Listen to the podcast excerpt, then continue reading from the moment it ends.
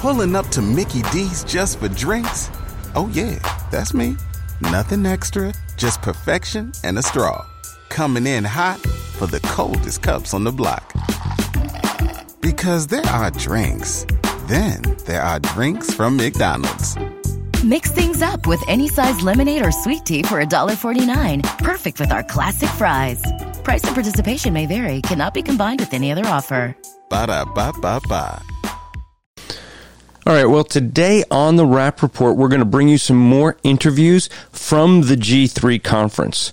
We have three interviews, in fact, for you today. First, we're going to be coming up with Brother Paul Taylor, and he's going to be talking about the excellent work going on there at the Mount St. Helens Creation Center. That's going to be one where you're going to want to listen. Then I bring on a longtime friend and fellow evangelist, Brother Phil Sessa. He is with the Stop and Think About It podcast. Excellent content on that podcast. And what wasn't able to be revealed there, but we're close enough now. I'll give you some insight that we are in works to bring them into the Christian podcast community. Just have some last minute contracts to sign, and we're going to be having them as part of the Christian podcast community. Very excited about that because these guys are excellent. And so, brother Phil's going to talk with us. And then we have a guy I just got to meet face to face for the first time. Uh, which is brother Nathan Fisher. Now, now I got to meet him. I got to tell you, son, I was invited over his house. His wife did an excellent job. Homemade sushi. You know me. You know I love my sushi. This was excellent, more than I could possibly eat. And then he took me upstairs to see his Jehovah Witness library. It was it put my library to shame on the Jehovah Witness area. Excellent stuff. Three compelling interviews for you from G3. I hope you enjoy them, and they are coming your way now on the Rapp Report. Welcome to Andrew Rappaport's Rapp Report, where we provide biblical interpretations and applications. This is a ministry of striving for eternity and the Christian podcast community. For more content or to request a speaker for your church, go to strivingforeternity.org.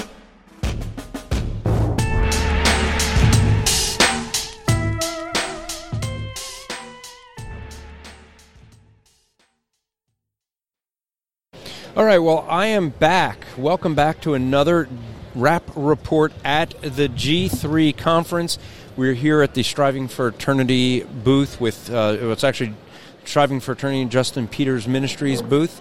And uh, we're also with the Christian podcast community here. We got a lot of the Christian podcasts uh, represented here. And so I happen to be with another Christian podcaster, though he's not part of the Christian podcast community, but we won't hold that against him too much.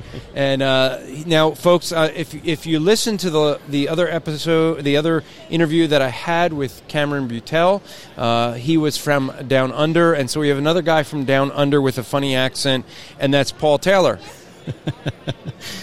No, not from down under. oh, so are you a palm like he was saying? I'm from the land where the English language was invented. So. yeah, I've always been asking if you if you can learn English because it's just uh, it's hard to understand you sometimes. I'm I'm sorry, I couldn't tell what you were saying then. So.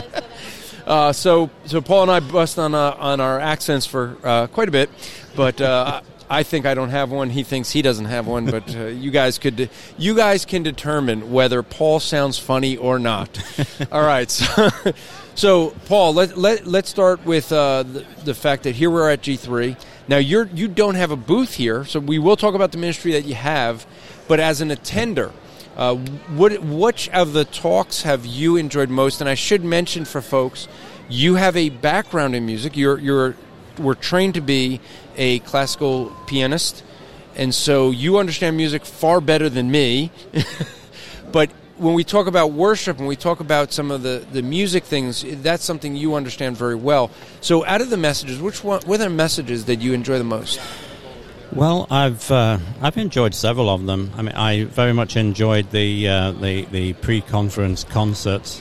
Um, the Gettys. I think uh, the things that they write um, truly are biblically based hymns. Um, yeah, I, I very much enjoyed um, uh, Dr. White's uh, talk this morning. Um, because it, it, was very much going through scripture bit by bit. I also enjoyed Dr. Beeke's um, uh, talk on what the Puritans had to say because. Uh, uh, I'm not not as, in, anywhere in near depth as, as him, but obviously coming from the country I come from, I have done a little bit of work, to, uh, work research on the Puritans myself, and so it was good to have some of my thoughts confirmed by what he said and uh, to dig a little bit deeper. And I, I know I, I, want to get back and read some more about what uh, what, what uh, Puritans said on the subject of worship. So there's been a lot of very useful things said, very useful things indeed um, which I wanted to hear said, and I'm, I'm, I'm glad that there's a movement within um, Reformed evangelical churches to get to grips with what worship is about. Because as soon as you say the word worship, obviously in most cases you, you tend, or in a lot of circles that I've been in, you tend to immediately think of certain uh, way out wacky churches. And uh, then as soon as you say the idea of reformed churches, you think, ah, well, they're the churches that don't worship. And that's why it's been so important to, to look at the scriptural basis for these things. I have to say, you know, we may want to pick on this later, but there is just one element, maybe I haven't been listening properly, but there's one element that I haven't heard addressed, and I would really like to hear that addressed, but, you know, see, see where we go from there. Well, what is the one of the other questions I'm trying to ask everyone is what's one thing you've enjoyed? Not not the, the, the messages, but outside of the messages, what have you enjoyed about this conference? Um, there's a good atmosphere here. Um, so I, have enjoyed that. I've enjoyed uh, chatting to people, um, and uh, and that's been good. Um, I mentioned to a couple of people um, that I've spoken to that it's probably uh, the first time for a long time. I would guess probably 12, about 12 years since I have been at a conference where I haven't either been speaking or putting on a booth. Just to be just able attending, just attending to sit in the audience, and basically with yeah, I uh, I've had a lot of stuff to do over the last year or two, and it really is a great blessing to be just an attender and to be able to learn. And I think I needed that. And it's not going to be that long before I do this again. Was this the first G3 you've attended? Yes, it is. Okay, that's what I had thought. So let's let's talk about the ministry you're involved with up at Mount St. Helens, the Mount St. Helens Creation Center. Uh, let's talk about that the ministry you have there. What does what happens? What's the the the, the Creation Center all about? Well, the Mount St. Helens Creation Center is uh, taking advantage of its geographical location. It is clearly near Mount St. Helens. Oh, I thought it would have been in England.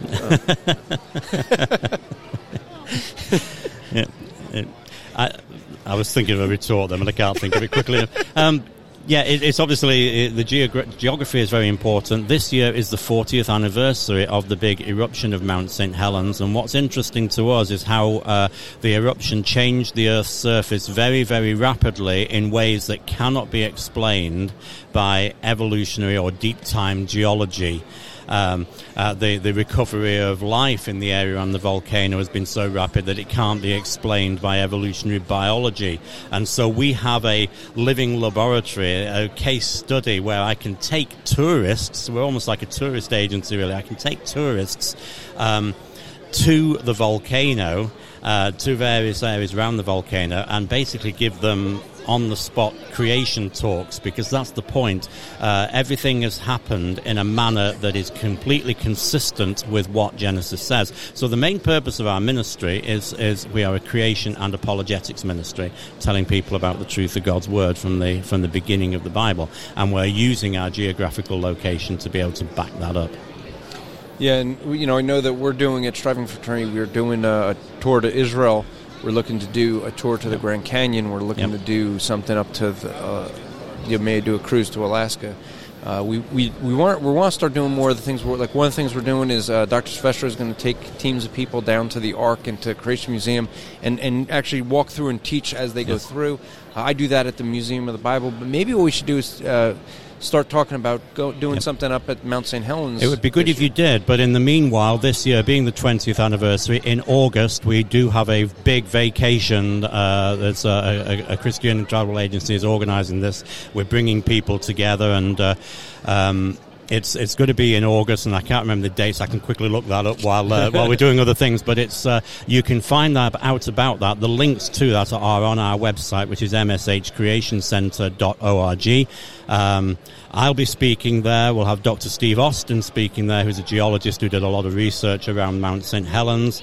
Uh, we've got a number of other um, speakers. We've uh, got um, uh, Eric Hovind, Jay Seegert, um, and um, uh, we've we've got. Um, somebody else whose name I've forgotten. It'll come to me. well, but it's going to be a yeah. big thing. It's worth looking at. It's a residential thing. You can come to the area, you'll stay in a hotel, and uh, we'll have some talks uh, um, uh, on the subject of creation. And then a number of us are going to take people out to the volcano. There are four different trips that we've organised, and you can do all four of them.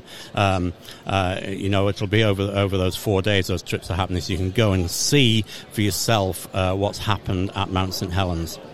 Well, let's. And I know you're looking up the dates. So while you look that up, the the question I, I would like to ask you is, why? What is the importance of Mount St. Helens? Because when we, as a, as creationists, as we are, believing in that the Earth is relatively young. It's not actually young because 6,000 years is a long time, yeah. but we believe it's 6,000 years old, not millions of years old. Yes. And Mount St. Helens is a very important uh, as you say, experiment or, or laboratory for creationists. And I want to dig in, in in the time we have to to explain why that is. So give us the dates of that that.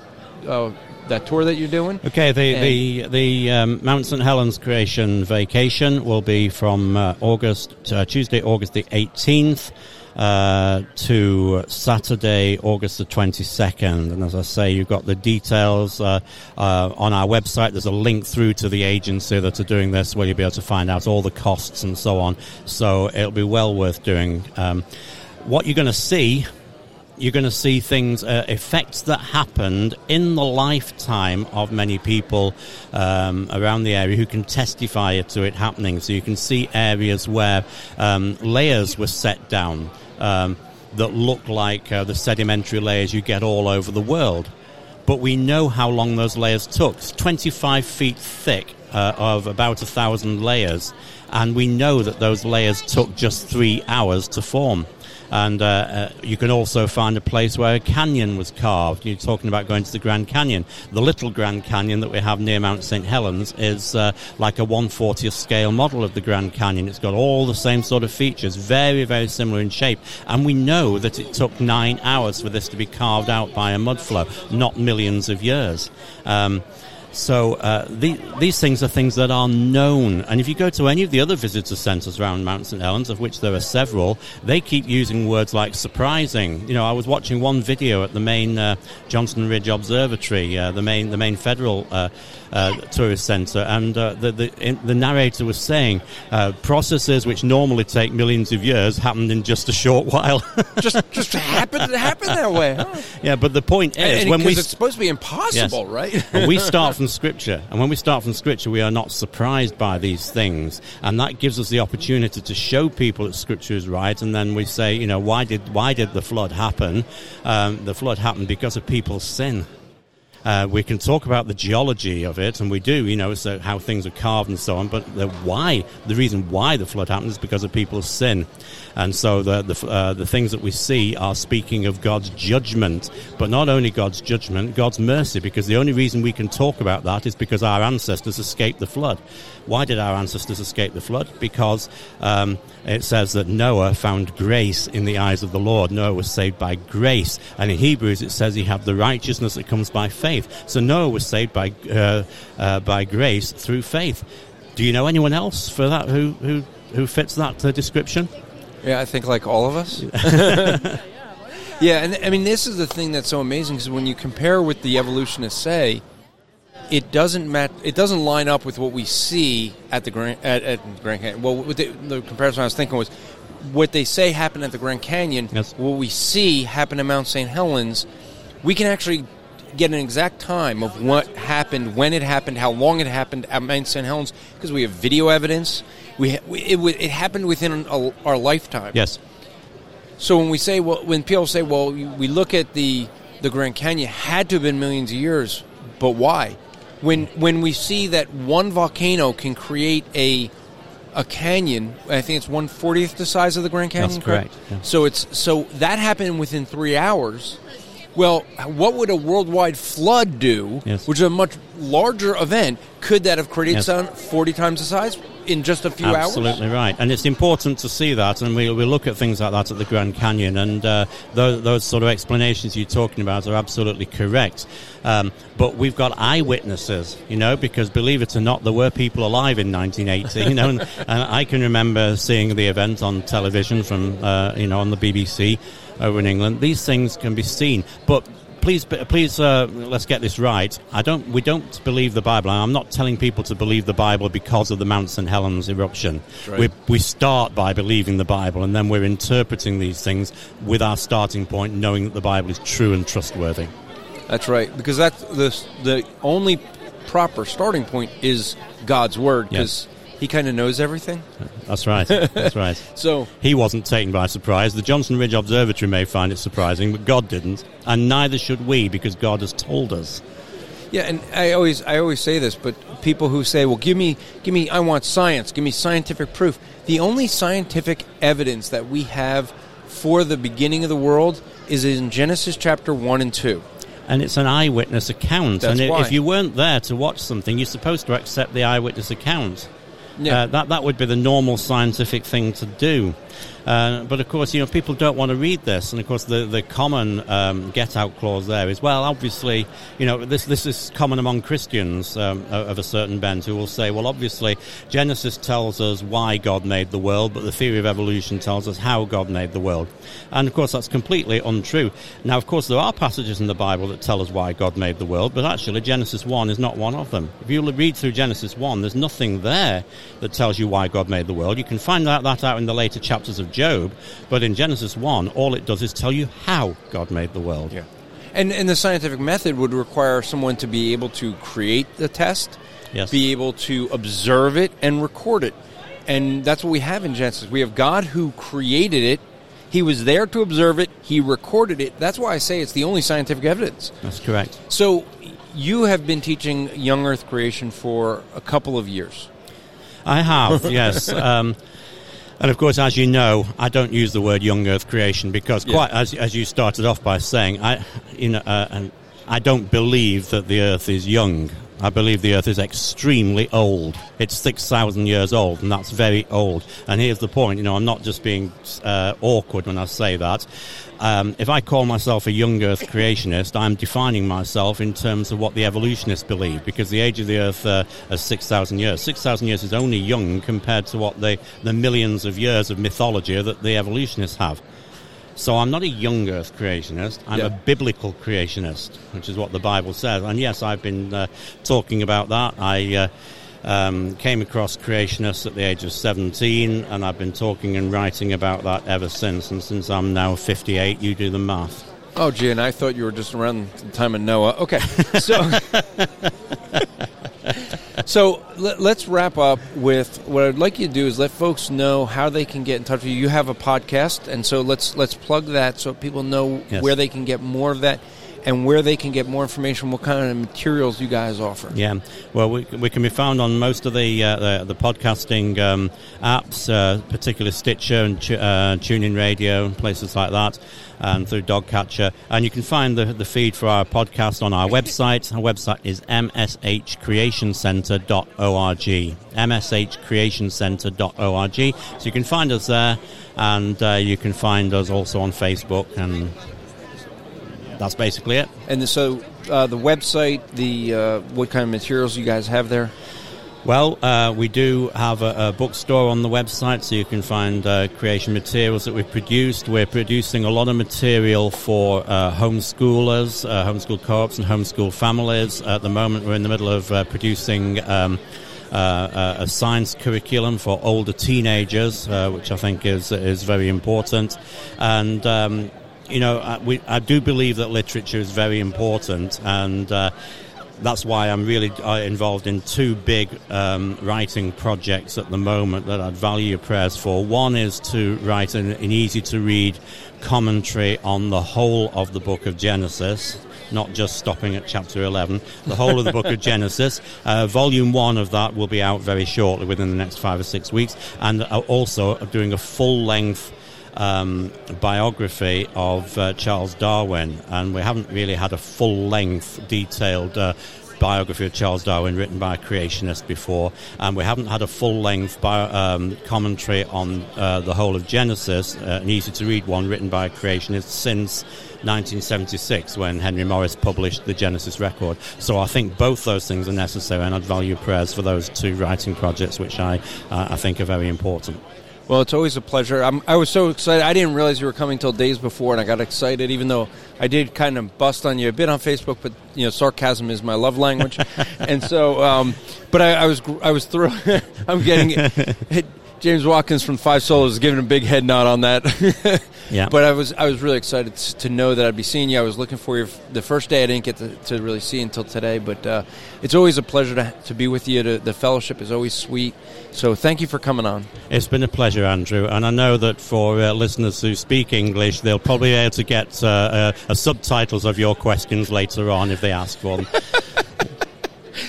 obviously sarcasm is your love language too. Amen. Bless brother.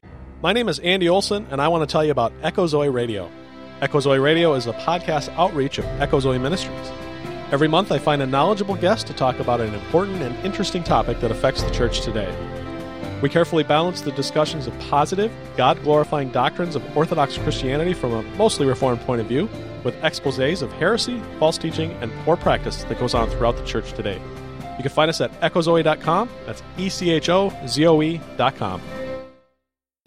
Well, we are back again at G3, the Rapp Report. We are here recording from the Exhibit Center. And uh, I have, so we are at the Striving for Eternity Justin Peters booth. But I have pulled over someone from the booth right next to us. We got our own little section here. And so this is kind of like the, the New York, New Jersey crowd here. We got, we got a, a bunch of. Uh, a bunch of New Yorkers over here at the, the booth by us, but someone who I've known for a very long time and been on the streets with, evangelizing for a very long time, Brother Phil Sessa, who is with Soul Fishing Ministries, and uh, he also is a podcaster. So we'll talk about that. But uh, first up, Phil, just let's let's introduce you to folks. Because I think this is the first time you've been on the Rapp Report, correct? Yes. All right. So let's let's start with you and I got to know each other actually when you came to help me out. I was leading an evangelism group, evangelism training of Chinese churches in New York City, and you came out, and uh, we needed some some more people to help train people, and you came with a, uh, I think two or three other brothers, and uh, you and I just hit it off, and we would go. I remember one time you and I were out. We, we parked our car somewhere I don't know if you remember this. We parked in a, in a park by your house. Yes. And we went into New York. We, we took the train in New York and we came back a little bit too late because we were having way too much fun evangelizing. That's right. And, the, and all the gates were closed. And the only way out of that park there was a police officer sitting right there. That's right. so, so you, you, I got out of the car, walked up, and I said to the officer, uh, "How do we get out of here?" Because we didn't want to like go over the grass where we shouldn't, with him sitting right there. And but then he told us to go over the grass, and we felt better doing it. That's right. That's right. We had NYPD stamp of approval. so, Phil, why don't you explain, give, give your background, uh, your heart, like mine, is discipleship, which I've been able to be privileged to watch you over the years disciple men different men. Sometimes there's some who have been with you for years, and then there's people who you keep, bringing guys in. It's been a privilege to watch how you disciple people. So let's give folks your background, and then let's start. Before we get into soul fishing ministries, which is what we want to get into, I want to talk about the conference here. So start with your background. So uh, God saved me out of Roman Catholicism. Uh, I got saved at an Assemblies of God church walked the aisle, prayed the prayer. But God really did save me at that moment, not because of uh, saying those things and repeating the words, but um, in spite of, He tore my heart, and I repented of my sin. And uh, then I began reading the scriptures, and I just could not put it down. I brought it to high school with me. Everybody asked what that book was in my hand, and I said a Bible. They said, "Why do you have it in school?" I said, "Because I like to read it." And they say, "Well, what's in it?" And I was so ignorant. I just told them what I read, like you know, that morning. I had no idea what witnessing was, what evangelism was. I mean, I was the ignorant evangelist. And so uh, then it eventually realized I should be doing this, and started a Bible club in the school. Uh, they kicked it out, and I had to fight the school board of, uh, in Mahopac, New York, and we got the Bible club back in. So that was my first time that I really had to stand uh, for what I believed in, uh, standing on Christ and, and, defend the gospel. So that was a really great experience. I went off to Bible college, uh, got a degree, uh, a, a, BS in Bible. Uh, that doesn't stand for bologna sandwich, though, right? Uh, so I got a Bachelor of Science in Bible, and um, then I got credentialed with the Assemblies of God. Uh, went to several different churches, uh, had a lot of bad experiences and good experiences. Um, so even the bad experiences, God gave me a lot of grace, uh, even with the bad experiences. Sometimes models were good, but theology in it in the models were really bad. So I, have taken a lot of the models that I've learned around, and and you know now we have better theology. I gave up my credential at the Assemblies of God, and now uh, am a pastor at uh, Grace Baptist Church in Queens. A very solid church. Solid church with Pastor Peter Nicotra, and so him and I are the elders of the church, and um, it's it's really a healthy church. Definitely yeah. not a perfect church, but uh, it's it's such a blessing to serve alongside of a very godly shepherd. Yeah, I, I like Peter a lot. I've you know I've had the privilege of preaching there, but I think it's before you you were there. Yes, but, before uh, my time. Before your time. I haven't been there since. Come to think of it, huh? I know. I see what it is. I don't schedule the preachers. so okay, I'm, i like asking everyone. Uh, now you're an exhibitor, so you may not have been able to get into too many of the sessions. But two things I'm going to ask is what what sessions have you enjoyed the most, and then outside of the sessions, what have you enjoyed most about this conference?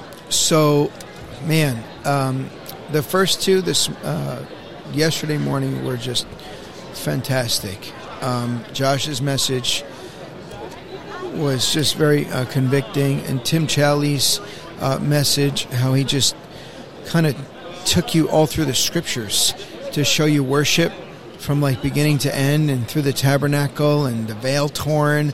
I mean, it was just such such a picture um, he really just painted a very clear picture of the gospel with his tongue, um, which is what I strive to do every time I preach. So uh, that was just a fantastic, fantastic sermon, um, and just Josh's message on the on the deformation.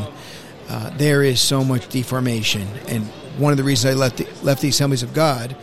Not that all the guys are deformed. I definitely wouldn't say that.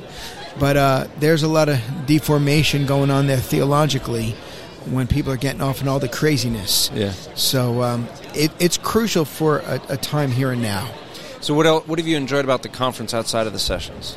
I really love talking to people, yeah. hearing their stories, people that I've never met from all around the, the country, praying with people, encouraging them, um, and uh, you know just trying to give them the any ounce of wisdom or encouragement or direction in, in the ministries that they're involved in already, and really trying to encourage everybody I meet.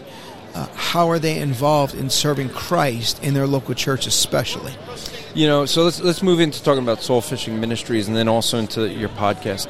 So, when we think about soul fishing ministries, I want you to give a description of what its goal is. I mean, for me, it's been a privilege over the years that I've been able to, to know you and to see this ministry grow, see the effect it has, and the, the where a lot of people try to focus on the, the breadth to try to reach as many people as possible, you go into the depth of trying to really pour yourself into individual people and then it has been multiplying. So let's let's talk about what the what Soul Fishing Ministries is.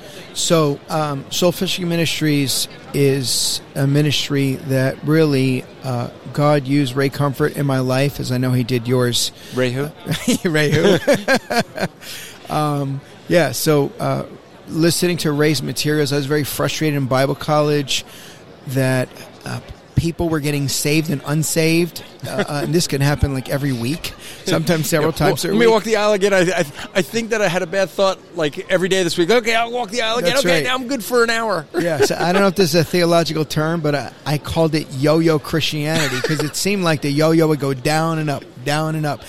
And I asked my theology professor, you know, like like what is this? How can people be, get get saved and unsaved, saved and unsaved?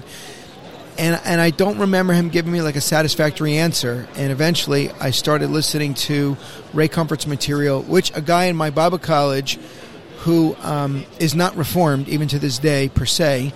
Uh, he turned me on to Hell's Best Kept Secret, and then a guy I was discipling in Bible college had the audio cassettes. And for those of you that don't know what an audio cassette is, you can call up Andrew and ask him. He'll describe that to you. Okay, I'm in trouble because you're the second person to tell everyone to go call me about what audio cassettes are.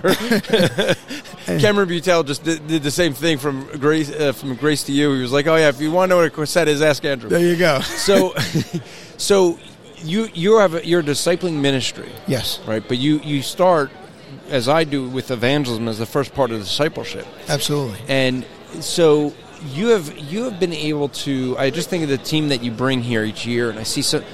You know, you have one or two guys that have been with you for a long time. I think of you know Jose and Daniel who have been Yeah. a long time with, working with you. Then I keep seeing new guys pop up every year. Guys, I'm like, oh, I don't recognize this guy. Let me introduce myself, and and just seeing these guys continue to grow as part of Soul Fishing Ministries. Um, what is it you're doing? What is the material you offer? So one of the things that is important to me is is like walking in life with these guys.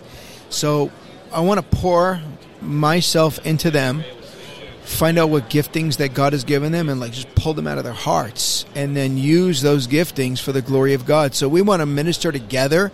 And so, one of the greatest things is I, I use a lot of our discipleship materials. I wrote a book called Multiplying for the Master, um, which focuses a lot on the stage of spiritual growth, as well as spiritual disciplines, time, talent, and treasures, and, and other such uh, topics that we cover. And so we go through we go through that material, but really I get to see the growth because when I go minister someplace, if I go to the hospital, I'll call one of these guys up and say I'm going to the hospital to pray with somebody, minister to the family. You know, I'm gonna can I come pick you up? So like I never want to like travel to minister alone. Any place I go, I always try to bring guys with me and then along the way give them opportunities to minister you know if the opportunity uh, avails itself to do that and wherever they're gifted just give them train them in that area and help them to grow uh, speak to them comment on how they're doing encourage them uh, correction if needed but uh, I've just seen really tremendous growth, and, and these guys have like blessed my heart so much because uh, there's no way I can carry this ministry alone. No way at all, and, and nor would I want to. So, uh, their their fruitful gro- growth um, blesses my heart to no end. So let's talk about your podcast. Let's stop and think about it and um, talk like- about your podcast. I, I saw what you did right there. yeah. And for folks who didn't pick up what I did, uh, your your podcast name is Stop and think about it. that's right. So let's do that. Uh, so let's talk. Let's talk about that because that's a you. It's it's it's not just you. You got a couple guys doing that, and Yes. it is. It's been a thrilling podcast. I've listened to every episode. Wait, did I just admit that to you? Oh no, I never heard it before. Can always edit this. yeah, that's that's what's good about post editing. Yeah, That's right. No, but but let's talk about the podcast you're doing. So we started the podcast uh, last. Uh, we started in February um, of 2019. So we're almost coming up on a year right now. Uh, I've always wanted to do something like that, but when you're doing so many things, and I know you do so many things, and I do so many things, you know, we just wear a lot of hats. Uh, every time you have a new idea, it's kind of like you have to learn a whole new job description for this other thing you want to do. And so sometimes I want to do things, but then to learn all of the intricacies to do that, and you're like, man, if I do that, then I'm going to take away from doing this. And so uh, one of the brothers who came to our church, named Steve Langella, said, um, uh, uh, "Would you like to do a podcast?" And he asked a couple of guys. I said, "I'd love to do it." And he knew how to do kind of the mechanics of it and the post production, all those kinds of things. So uh, he knew how to, you know, d- design logos and, and make intro uh, music and all of that, those kind of things. And so I was like, "All right." so we started in, in my basement, and he brought all the equipment, and we would meet on a Saturday, and it would like take like all day to do it. And now we've been doing it online instead, which is a lot easier. And So so he's the he's the he's the brains behind it. well I was gonna say he's he's he does the technical. Yes. You have someone else does the content, and you're just the voice, right? yeah, yeah, yeah. I'm like the Wizard of Oz, just the guy behind the curtain. Yeah. Yeah, so I, I normally come up uh, with a lot of the content, and I just create um, a Google document, and I kind of start to populate it um, with some kind of an outline, and then I I let the guys have access to it so they can add.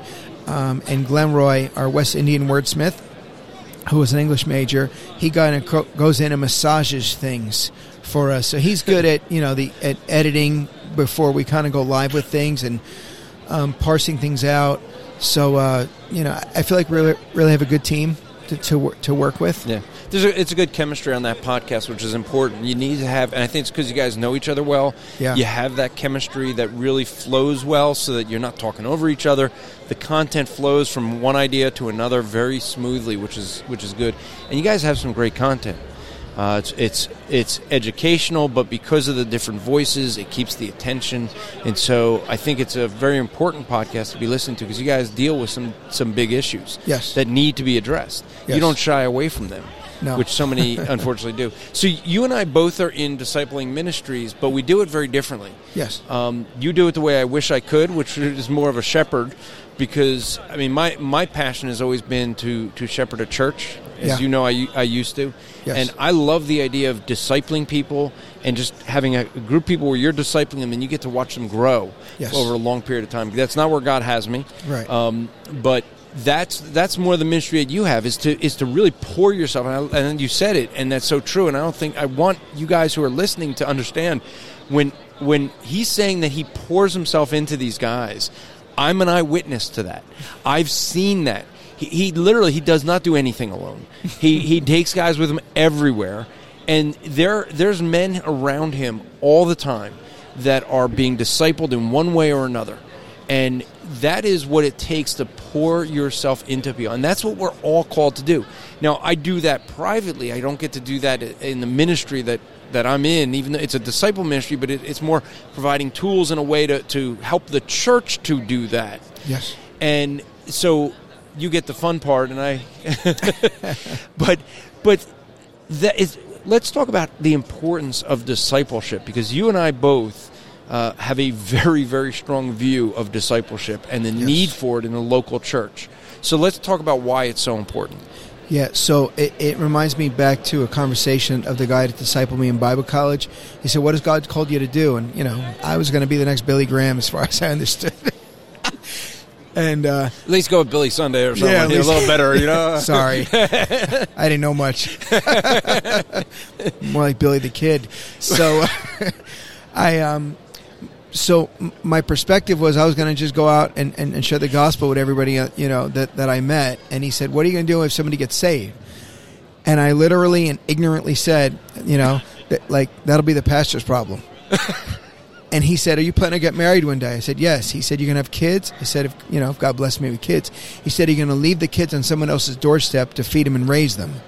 Ouch. And I was like, no. I was almost like, that's, why would you ask such a dumb question? He goes, and why would you do that spiritually? He said, why would you, you know, share the gospel, see God save someone, and then not know how to raise that person, you know, in, in, in their walk with Christ? And I mean, yeah. you know, I was just very ignorant. But um, I think it's it, it's so crucial because people are at different stages in their spiritual development, and sometimes they don't know that. So if you step on a scale, you can find out how much you weigh, and if you use a tape measure, you can find out how tall you are. And I don't need much of a tape measure for that for my own personal self. but you know uh, how do you know where you're at spiritually? Like in your in your stages of growth where where are you? So we point a lot of people to uh, first john chapter 2 where it talks about the world children young men and fathers and we try to take people uh, along that journey and help see you know, people where are you right now? And and are you willing to pay the cost and to die to self to grow to the next level on toward becoming like Christ? And there's less and less people in each category because you have to die to self, and you know that's not fun. but but it Yeah. is joyful to Yeah, do so. You know, you, you speak about the spiritual maturity, and I was when I was pastoring and preaching through Matthew 18, the first half. Everyone know, is familiar with the second half with church discipline, thanks to John MacArthur. But the first half talks about pride and humility, and as I was working through those texts of scripture, and I'm trying to figure out how do I communicate to people, how can we test our spiritual growth? I mean, it's not like you, the, fill this chart out, and now I know how I'm doing spiritually. How can we examine our spiritual maturity? And I thought about it, and as I was preaching through it, the whole part of that first half of Matthew 18 talks about pride and humility. And I started to realize that's really the sign of spiritual growth how humble I am compared to how prideful I am. Sure. But how do we test our humility? So now I had another dilemma. Okay, now I know the thing, but how do I test the humility? Started thinking about it. I said it, it really seems to be a way to test our humility is one thing that we do is when someone comes up, they correct us. And, Yes. and we're wrong. Not like they, they're just misrepresenting. We're actually wrong. How quick are we to defend ourselves? Sure. Right? Because that, that's the pride. Sure. And humility is to say, no, he's right and I'm wrong. How quick are we willing to submit to someone correcting us? How quick are we to trying to defend ourselves? Because when we look at those two, that's a way of judging. And that's on within our own mind. We know it, when someone corrects us how fast we're going to be to defend it or whether we're going to heed to it. That's a way to measure that spiritual growth. Another Yeah. another way I often say is how quick are we to look to if we see someone who's in sin, how quick are we to correct them? Because that shows that we care more about God than ourselves. Because we know it's going to cause conflict, and we don't like the conflict. Right. But do we care enough about God that we're going to go do something that we don't like to do?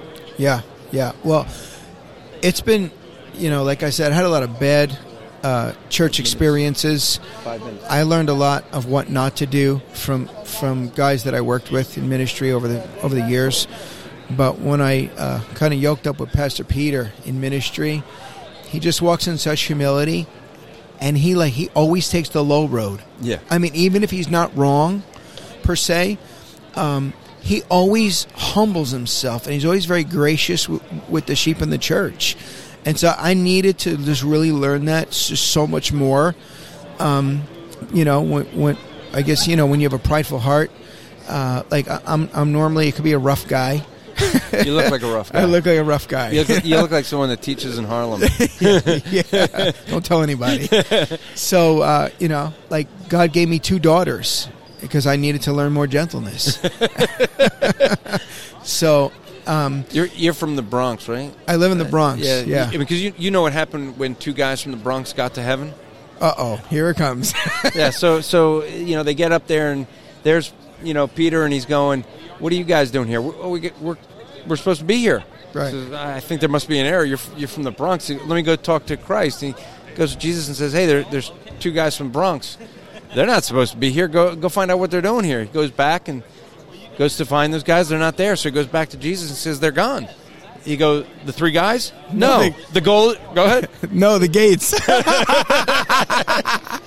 That's good. That's good. That's good. I actually have them in, in, in my house right now. so, but uh, yeah, I mean, seeing how people respond to correction is very, very important. Um, do they take, you know, do they go low? And I, I hear Pastor Peter all the time. You know, when somebody comes with us, you know, with, with an issue, we always teach them: listen, humble yourself and go low. You might be right on something. It doesn't mean you're you're saying you're wrong now. Just just go low in humility. Yeah. Because I mean, if we want to be like Christ, I mean, he walked in humility all the hundred percent of the time. He walked in humility, even when he was correcting people. He was still walking in humility, Yeah, yeah. and people couldn't deal with it. No, they didn't. They crucified him for it. Yeah, that's what happens when you walk in humility. Yeah.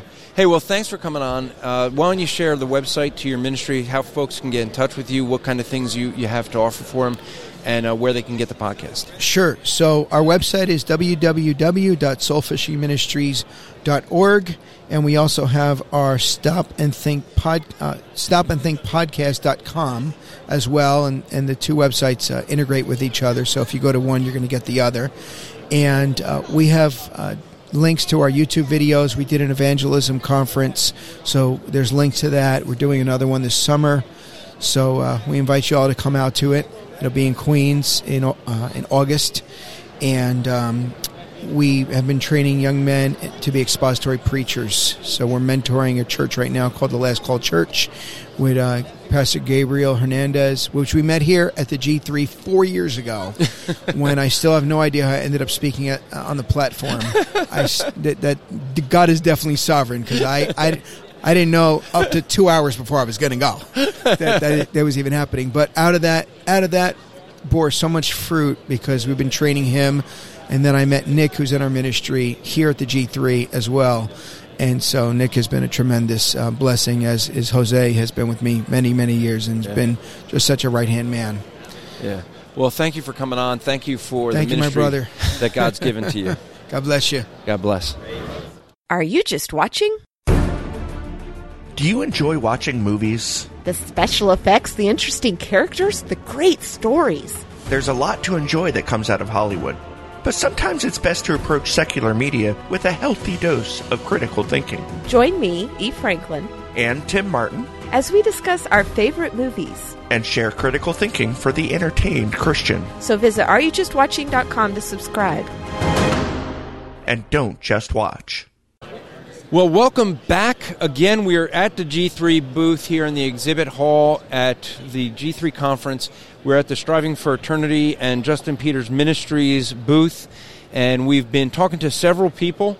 And in front of me now, I have someone who I've got to meet in person just this last week is Nathan Fisher. Now, Nathan and I have been friends on Facebook for a while, and uh, just talking back and forth and uh, I happened to be preaching in, in a church, and you were like, "Hey, you are like ten minutes away from me.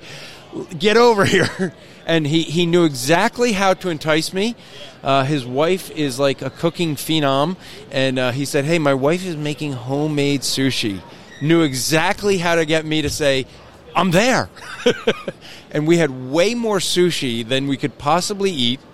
And uh, but I tried. I did try. And so uh, you and I got to meet. We got invited to your house, which was very generous of you. Uh, the hospitality that you that you showed, and then you drove us all the way down to Atlanta, and so we really appreciated that. so, but in getting to know you, uh, we found out that you have a very interesting background that we want to get to in a moment. Uh, before we get there, the first question I want to ask you, or first two questions really that I ask everyone, uh, what out of here at G3, what is the the talk or the session that you enjoyed the most and why? And then the second question is outside of the sessions, what have you enjoyed most about the G3 conference? Sure. Um, this morning I enjoyed listening to uh, Dr. White. He did a um, Greek Wait, sep- wait, wait, wait. I think that's just because you, you have some favoritism there. You've listened to a thousand hours of him. I don't know if that counts. Okay, I'll switch to yesterday. I like Voddie Baucham's. It was fire that sermon. That was a, that was quick. You were ready for that. it was a good sermon. Yeah, it was. And then MacArthur afterwards. I mean, anytime MacArthur gets up and exposits scripture, you're going to learn a lot. yeah, yeah. So outside of the sessions, what have you enjoyed about the conference? just the fellowship and walking around and meeting people and um, basically just being here. Yeah, and that's that seems to be the common theme with everyone is the fellowship because you can watch the the all the sessions online and you can catch them, but you don't get that same fellowship that we have here. We have people from all over the place. And you just have that kindred spirit. And when you start coming year after year, it, it's uh, one person came up to me yesterday and said, "This is like a family reunion." I mean, it just I look forward to coming here because I get to see everybody again. And there's a lot of people that are regulars. They come year after year and really get to be closer. And you always meet new friends. Oh yeah, absolutely. Last year, um, some Canadian brothers came. Now they brought their wives this year. They came back to my house for dinner uh, last year. Well, they did And- not go away uh, hungry. I it know wasn't that. sushi though. I, I No. can't remember what she cooked, um, but it was definitely good. Yeah, well, that that seems to be the trend because uh, you know we have a mutual friend in Pastor Rhodes, and he he had warned me before coming over. He says, "Listen, you better be really hungry because." When his wife cooks, she really cooks. That's why I put on 50 pounds since we've been married. yes, I can understand that. I've, I've put on 40 pounds with my wife. She doesn't cook as much, but anything she cooks, I'm, I'm finishing, which is the problem. But uh, Always. so let's talk about your background. You you had uh, you were came out of a cultic background, Yes. and so you were a raised Jehovah Witness. Yes. And so let's talk about your your background as a Jehovah Witness, and then what brought you out of Jehovah Witness, not into Christianity yet, and then into Christianity. Sure, sure. Yeah, so I was raised a third Jeho- third generation Jehovah's Witness. My dad um, actually attended uh, or served at Brooklyn Bethel in the 1960s for about four years, which is their headquarters and their printing press, uh, where they print all their publications. They've since sold that building, um, but uh, definitely had a very strong Jehovah's Witness background and, and upbringing. Uh, was trained. My dad was the lead elder, uh, what they call uh, elders in their church, um, and so I grew up as an elder son.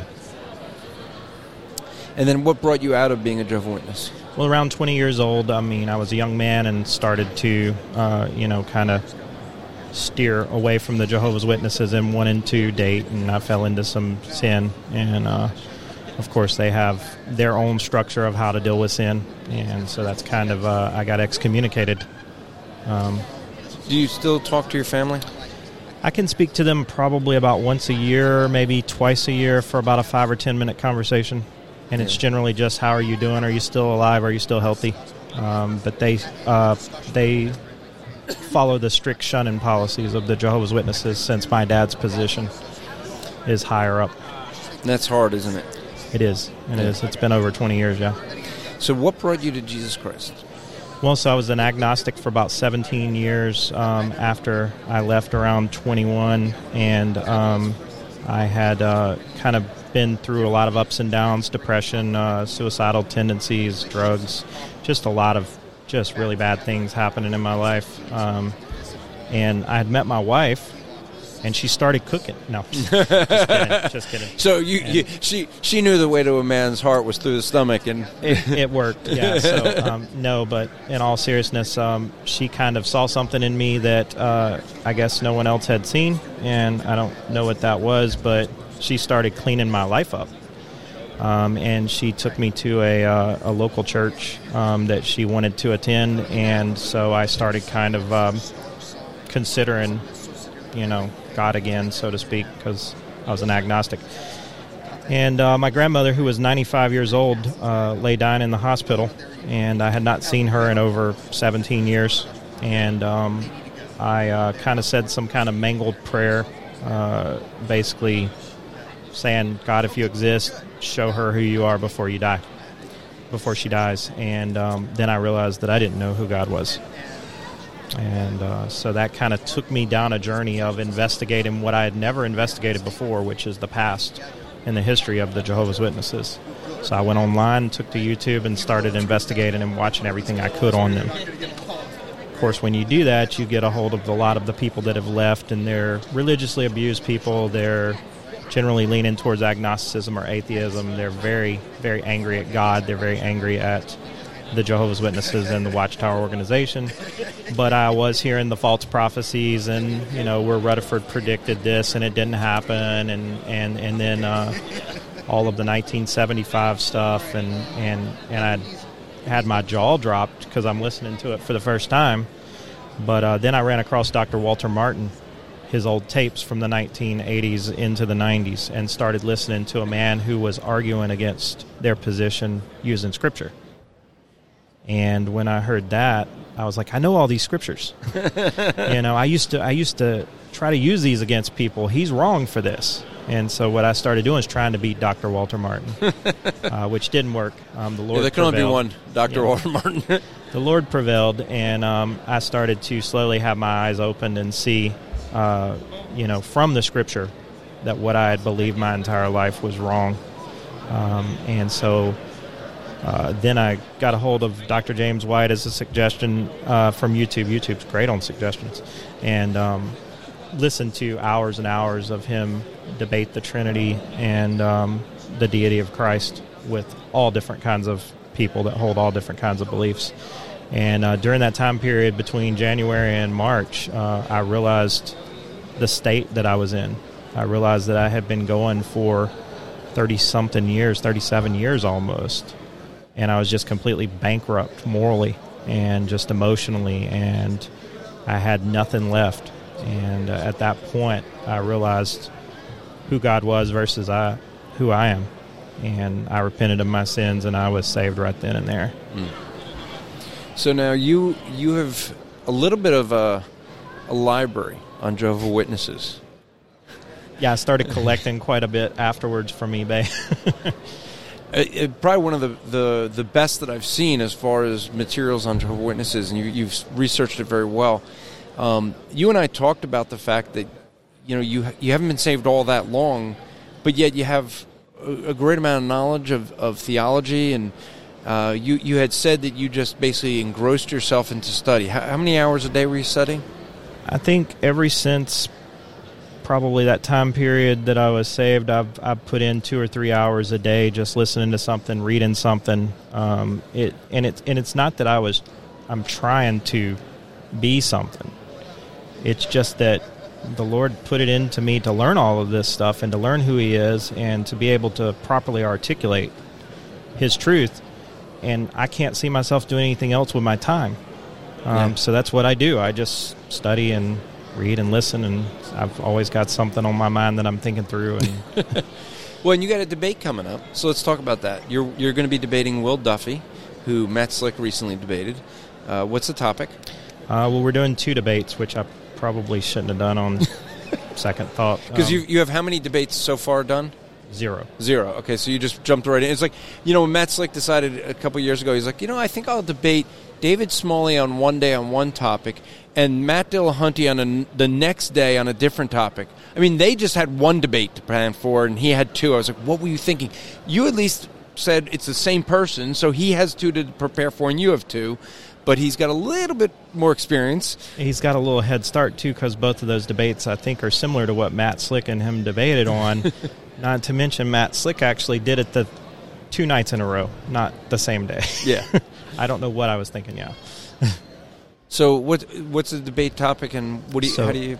So the first give us give us all that you're gonna, how you're going to argue against. No. put me on the spot there.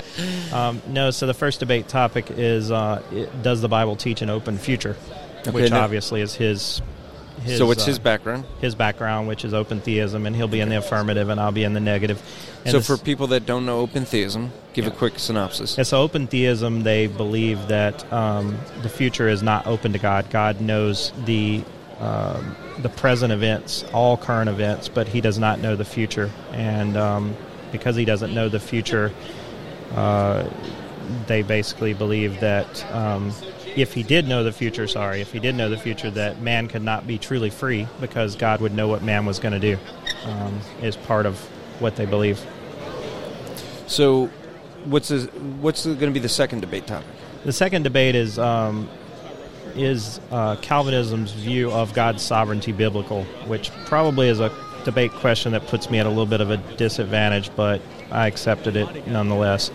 So it's it's it's basically a debate on God's sovereignty. So we'll get into decrees and uh, God's will and how He carries out His will um, based on His decree and in time.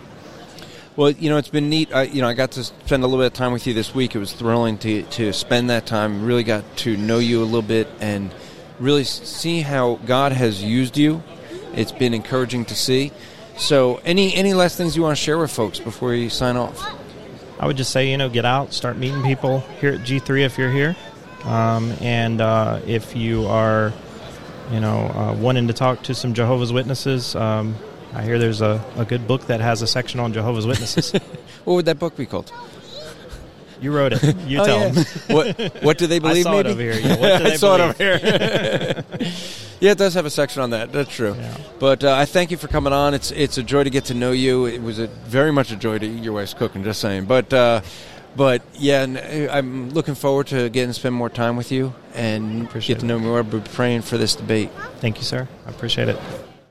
This podcast is part of the Striving for Eternity Ministry. For more content or to request a speaker or seminar to your church, go to strivingforeternity.org.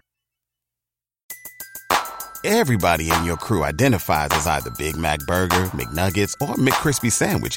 But you're the filet fish Sandwich all day. That crispy fish, that savory tartar sauce, that melty cheese, that pillowy bun. Yeah, you get it. Every time. And if you love the Filet-O-Fish, right now you can catch two of the classics you love for just $6. Limited time only. Price and participation may vary. Cannot be combined with any other offer. Single item at regular price. Ba-da-ba-ba-ba.